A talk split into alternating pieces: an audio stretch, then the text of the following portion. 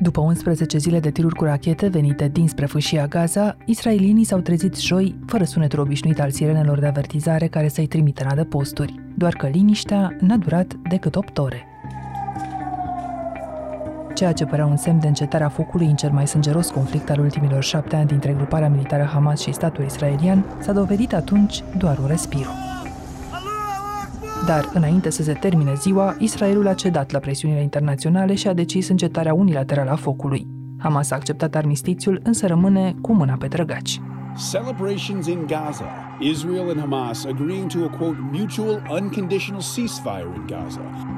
Întors deja pe toate părțile în lume, conflictul e mult mai mult decât suma unor zile de război, mii de rachete, sute de morți și alte mii de răniți, inclusiv copii. Încercăm să-l înțelegem azi de la a descifra simboluri culturale până la forța Hamas cu un corespondent de război. Pasionată de spațiul islamic, Carmen Gavrila este jurnalist de politică externă și a fost din 2004 trimis special al Radio România în fâșia Gaza și în țările din Orientul Mijlociu. Am stat de vorbă cu puțin înainte ca tirurile de rachete să înceteze. Eu sunt Anca Simina și ascultați On The Record, un podcast recorder în care știrea primește explicație. Carmen, ca să rămânem azi cu o fâșie de realitate decupată așa din Orientul Mijlociu, hai să explicăm uh, de la bun început ce vedem de fapt zilele astea la știri. E ăsta un nou episod al uh, vechiului conflict dintre israelieni și palestinieni sau s-a ajuns deja la un război în toată regula acolo? Este încă un nou episod de război aș spune, dintr-un uh, război care nu s-a oprit uh, vreodată, au existat doar pauze. Era cumva de așteptat să apară o nouă inflamare. E adevărat că fiind cu toții concentrați pe pandemia de COVID-19, nu am fost atât de atenți cât ar fi trebuit poate să fim, dar cumva firesc, la detaliile, elementele care în aparență erau disparate și care au dus la ce vedem acum, schimbul acesta armat între Israel și fâșia Gaza de data asta, Hamas. Așadar, ce a dus acum la capătul uh, unuia dintre cei mai pașnici ani, la raidurile aeriene, la exploziile și la moartea pe care le vedem uh, inventariate zilnic de două săptămâni? Care a fost, de fapt, scânteia, dincolo de context? Pe de-o parte, situația de tensiune creată de evacuările din uh, Ierusalimul de Est. You are stealing my house. And if I don't steal it, someone else is going to steal it. E vorba despre un uh, cartier istoric numit uh, Sheikh Jarrah, iar un tribunal uh, israelian a dat chiar pe finalul Ramadanului, luna sfântă în islam, o decizie privind evacuarea mai multor familii palestiniene din acel cartier pentru ca o organizație colonistă israeliană să mute acolo câteva familii de israelieni. Jacob, you know this is not your house. Yes, but if I go, you don't go back. So what's the problem? Why are you yelling at me? Acesta ar fi un prim motiv care a inflamat întreaga comunitate arabă din uh, Israel, în special uh, din Ierusalim. Dar îmi poți explica de ce Sheikh Jarrah, care văzut de departe poate trece așa drept o dispută imobiliară, e de fapt parte a acestei povești? Este mult mai mult decât o dispută imobiliară. De ce? Pentru că percepția, cel puțin cu o parte dintre palestinienii din zonă cu care am vorbit, termenul pe care l-au folosit ei a fost, este o a doua Nakba, adică o a doua catastrofă. Nakba este catastrofa de pierdere în istoria locală pentru palestinieni și pentru întreaga lume arabă, pierderea Ierusalimului. De ce? Pentru că numele cartierului vine de la un emir și medic personal al lui Saladin, legendara figură, lupta dintre Richard Inimă de Leu și Saladin, cele două personaje care au inspirat, pe de-o parte, lumea creștină, în cazul lui Richard Inimă de Leu, și Saladin, care până în ziua de astăzi este un model de lider în spațiul musulman. Bun, acest emir a fost și înmormântat în zona în care este acum cartierul. Pe mormântul lui s-a ridicat o școală sufită și ulterior o moschee. Apoi, la jumătatea secolului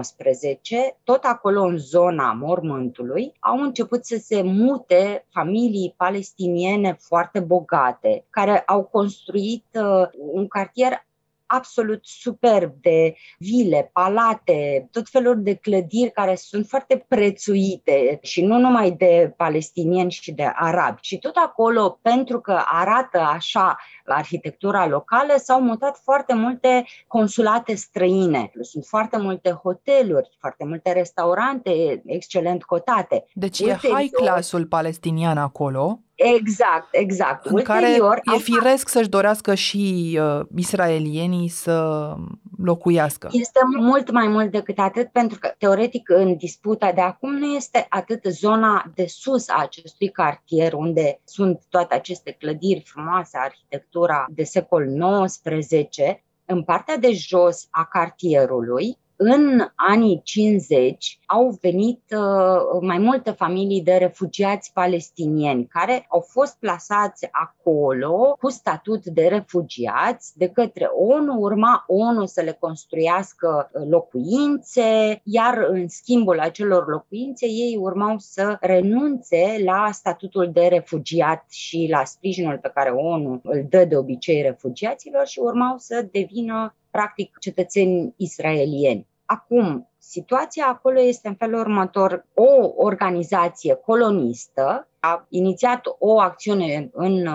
justiție pentru a recupera o parte din terenurile din acest cartier, invocând un drept care precede 1948. We don't understand why Arabs are here. I don't want any problems, but this land is Jewish and belongs to us. Dar au și palestinienii aceleași drepturi de a-și recupera proprietățile ca și evreii? Exact asta este problema dezbătută la nesfârșit. Și în ultimii ani am văzut o extindere a coloniilor uh, israeliene în zona Ierusalimului de Est și se dorește, din ce spun comentatorii locali, o izolare a comunității palestiniene și o extindere a coloniilor încetul cu încetul în Ierusalimul de Est pentru ca pe viitor Ierusalimul de Est să nu mai poată deveni o capitală a unui viitor stat palestinian. Pe lângă povestea cu acest cartier, a mai fost un element care a alimentat ce vedem acum. Limitarea accesului de către forțele de securitate israeliene, accesului palestinienilor, arabilor la moschea Al-Aqsa, tocmai de Ramadan. And so far, Israel is allowing only 10,000 vaccinated Palestinians from the occupied West Bank to enter for Friday prayers. Așadar, să spunem că lucrurile astea se întâmplau oricum până acum, mă refer la tensiunile religioase și multe dintre ele previzibile pentru autorități, dar ce este ieșit din comun în acest an de pandemie sunt aceste restricții care i-au vizat în special pe palestinieni, nu? N-au mai putut da, să se strângă acele... în locurile lor de suflet. E destul de greu să verifici cine este de vină de la cine a pornit. Problema a fost că au fost în stradă reprezentanții extremei dreapta israeliene care au avut ciocniri cu palestinienii chiar în zona cea mai sfântă pentru musulmani. Violențele au escaladat și atunci uh, a intervenit poliția, și de aici încolo totul este relativ. De ce? Pentru că unii spun că poliția a reacționat mult prea dur față de arabi și prea delicat cu extremiștii israelieni. Alții spun că nu. La un moment dat am și văzut imaginile cu poliția care era prinsă practic la mijloc și cele două tabere, de o parte și de alta, aruncau uh, în poliție cu diverse obiecte contundente. Deci toate duc pe 10 mai la o situație foarte complicată. Cum intră Hamas în rolul de lansator de rachete asupra vestului Ierusalimului și asupra Tel Avivului? Când a lansat primele rachete, a argumentat că face acest lucru pentru a sări în ajutorul palestinienilor, arabilor, musulmanilor care nu mai au acces la moscheea Al-Aqsa și ca reacție la decizia de evacuare a familiilor palestiniene din uh, Sheikh Jarrah. Însă, sunt numai elementele principale și cele mai vizibile. În siajul lor avem câteva elemente care s-au adunat de-a lungul ultimelor luni și care completează imaginea actualului conflict. Pe de o parte, avem un Hamas care s-a pregătit foarte bine în premieră și care dorea să participe la alegerile palestiniene și care ar fi trebuit să aibă loc pe 22 mai. Alegerile au fost amânate de către actualul președinte al autorității palestiniene, Mahmoud Abbas. Mișcarea a fost extrem de controversată. Dar ce este relevant este că Hamas, de la ultimele alegeri în teritoriile palestiniene din 2006, s-a hotărât să participe la aceste alegeri, adică să-și asume o intrare, dacă nu neapărat în mainstream, o intrare în politica palestiniană și să iasă cumva din strict formula de organizație care luptă armat pentru cauza palestiniană și să lupte și pe frontul politic. Hamas a sesizat o oportunitate. Hamas, în general, până acum, a fost cumva și fizic, dar și politic, izolat la fâșia Gaza. Cu excepția unei tentative în 2006, chiar când am ajuns eu în fâșia Gaza și când existau negocieri între Fatah și Hamas pentru formarea unui guvern de unitate națională, de atunci Hamas nu a mai intrat în zona aceasta politică. Și acum Hamas a sesizat un moment în care să preia cumva de la Fatah soarta Ierusalimului, să-i spunem, palestinian sau arab fură, ia de la Fatah cauza mult mai largă, mult mai mare palestiniană. Asta în accepțiunea Hamas, evident. Spui așadar că e vorba zilele astea și de o dispută între grupurile politice palestiniene, adică între Hamas și Fatah, care se luptă pentru un rol mai important în această societate palestiniană? În esență avem așa două seturi de alegeri. Alegerile palestiniene, amânate, iată, și alegerile israeliene. Peste acestea avem incidentele de la Al-Aqsa și chestiunea cartierului uh, Sheikh Jarrah. Din toată această poveste vom vedea cine va ieși câștigător. Deocamdată se pare că întreaga situație avantajează Hamas și îl avantajează pe premierul Netanyahu. Iată, avem știri deja că eforturile pentru formarea unui nou guvern fără Benjamin Netanyahu au cam eșuat și, cel mai probabil, vom asista la o nouă rundă de alegeri în Israel. Și peste toate, iată acest schimb armat, bombardamente în Gaza, rachete care testează capacitățile scutului antirachetă israelian, în subteran, dau și o mică informație.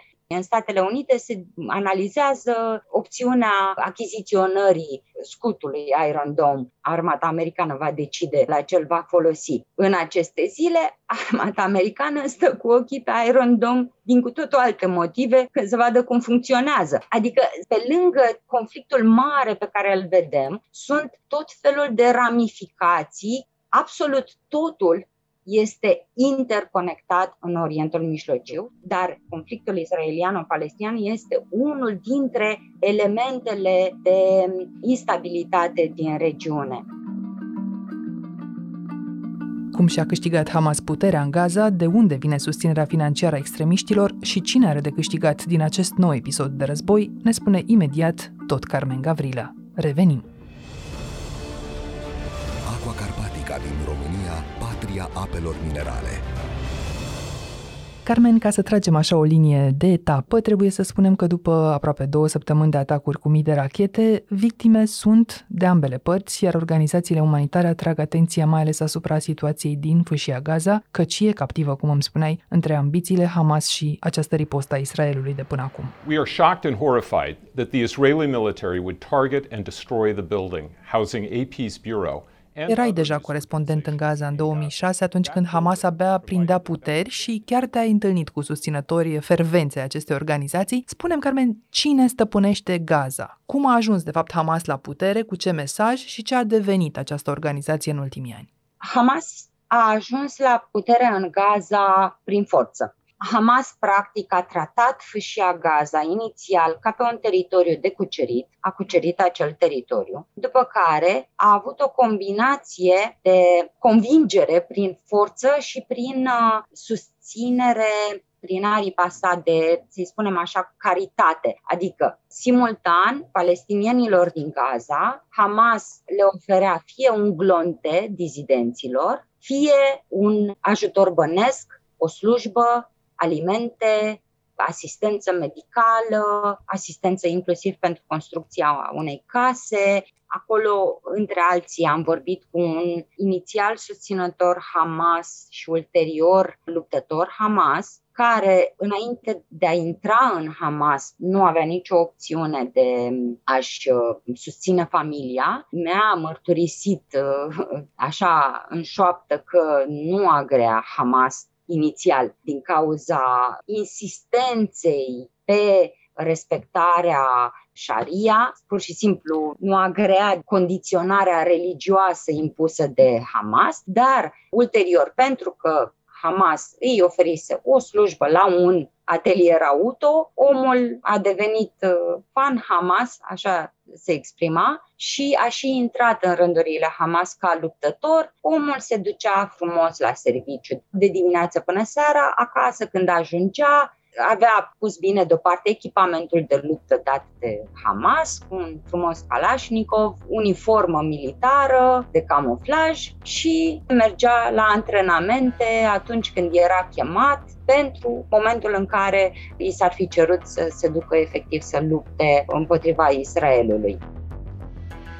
Hamas are în momentul de față trei ramuri. Ramura militară, brigăzile al-Qassam, care în acest moment aruncă acea ploaie de rachete a doua ramură este biroul politic, să spunem, ramura politică a Hamas, cea care s-a și cumva primenit în ultimii ani figurile reprezentative în frunte cu liderul um, Hanie. E vorba de oameni ceva mai tineri, dacă este să ne uităm de partea cealaltă în Fatah, majoritatea sunt uh, persoane în vârstă, dacă e să ne gândim doar la Abbas care are 85 de ani. Și a treia ramură este ramura care se ocupă de acțiunile de caritate. Hamas, practic, inițial a luat o statică fâșia Gaza, după care și-a consolidat controlul asupra fâșiei Gaza. Între timp, toate libertățile sociale din fâșia Gaza, încetul cu încetul, s-au uh, estompat, inclusiv cu argumente că Hamas spune, suntem o organizație islamică. Iar asta spune foarte clar care sunt principiile de administrare și de comportament social. Sunt unele patriarhale, fundamentaliste, cel puțin. De exemplu, nu mai de mult decât februarie anul acesta, un tribunal religios Hamas a decretat că femeile din fâșia Gaza nu mai au voie să plece în străinătate fără permisiunea unui tutore masculin. În mod constant, de când Hamas controlează fâșia Gaza, drepturile femeilor au cunoscut o cădere foarte abruptă a fost un caz chiar zilele acestea cu o tânără jurnalistă care s-a dus să, să-și facă slujba și a fost bătută de un uh, luptător Hamas pentru că nu purta hijab, nu purta văl. Deci, în niciun caz, uh, nu este o forță Hamas modernizatoare. Rawa Murshid, who's the 26 year old Palestinian journalist that was attacked, was working in a village south of the city of Gaza when she was beaten. She was with a female photographer and a male colleague, and the official said she was not dressed appropriately for working with a man.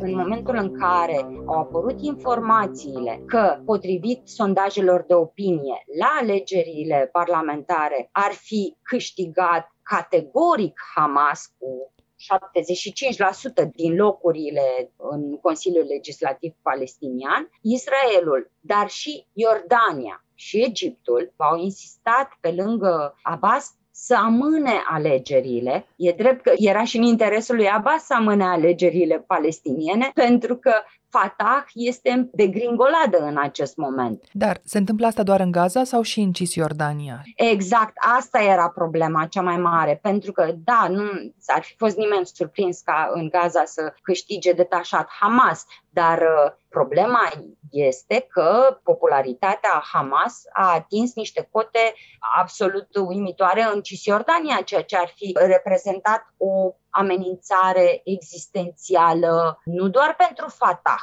Dar în aceste zile vedem revolte acolo? Nu ne atrag atenția bombardamentele, pe de-o parte din Gaza, și tirurile de rachete asupra Israelului, care sunt de o amploare și o densitate fără precedent. Însă, din ce am vorbit cu oamenii de acolo, de ambele părți, preocuparea cea mai mare și cea mai mare sursă de pericol este, de fapt, în ciocnirile acestea zilnice, violențele zilnice între israelieni evrei și populația arabă din Israel. Atenție. Din orașele israeliene, exact, nu din exact, teritorii. Exact, nu din teritorii. E adevărat că s-au simțit așa și tensiuni în Cisjordania, dar problema cea mai mare și cel mai greu de administrat, bun, rachetele Hamas pot fi distruse. Rețeaua de tuneluri Hamas denumită metroul Hamas, pentru că arată exact ca o rețea de metrou, poate fi distrusă, așa cum s-a și întâmplat uh, zilele acestea.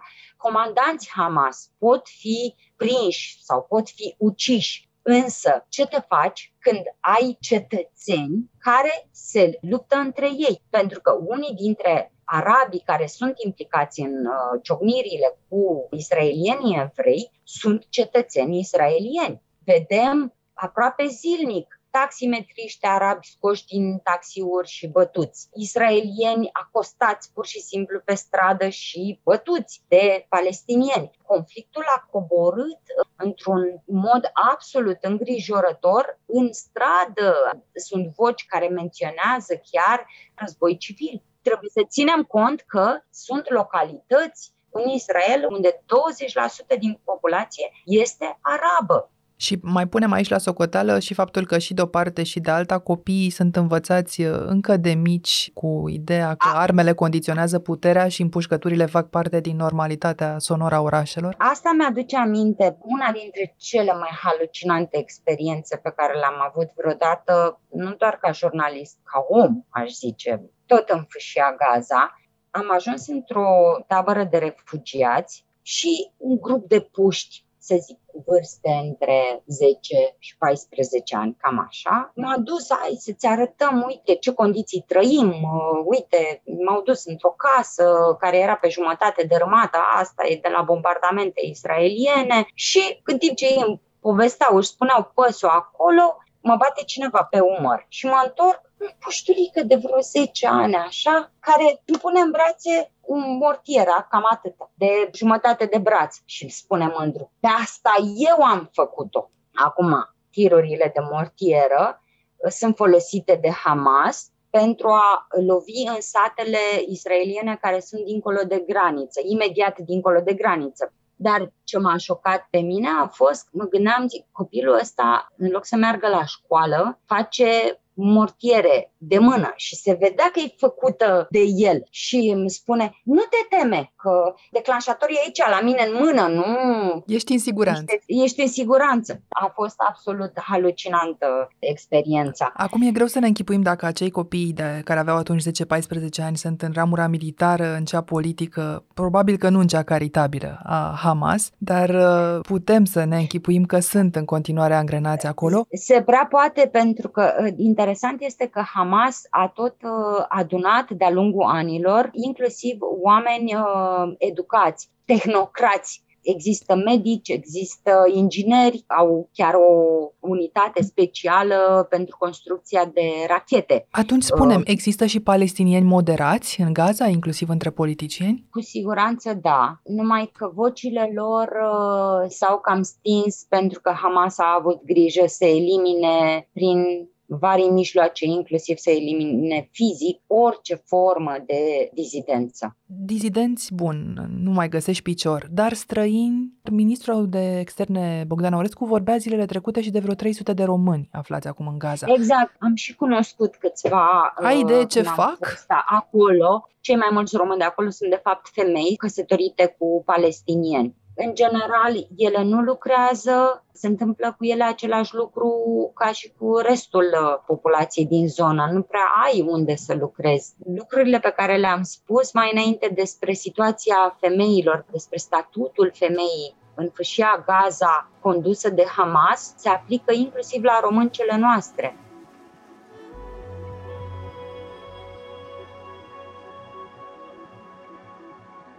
Deși primele rachete au plecat din Gaza, riposta Israelului este considerată în Occident cel puțin disproporționată, pentru că forța armatei israeliene este incomparabilă cu resursele Hamas, dar hai să explicăm de unde vin aceste resursele Hamas, de la bani până la arme. În interviurile pe care le-am făcut cu membrii Hamas în fâșia Gaza, nimeni nu încerca măcar să disimuleze chestiunea aceasta a sprijinului din partea Iranului. Iranul șiit. Exact. Pe fondul acestor evoluții au loc tot felul de alianțe bizare, de neconceput în urmă cu mai mulți ani. Avem un Iran șiit și o organizație teroristă extremistă sunită. Iranul este într-o campanie continuă de a compensa izolarea internațională la care este supus, sau mă rog, aici e de discutat, s-a supus singur, prin susținerea acordată inclusiv unor grupări sunite. Și asta e valabil, de exemplu, și în Afganistan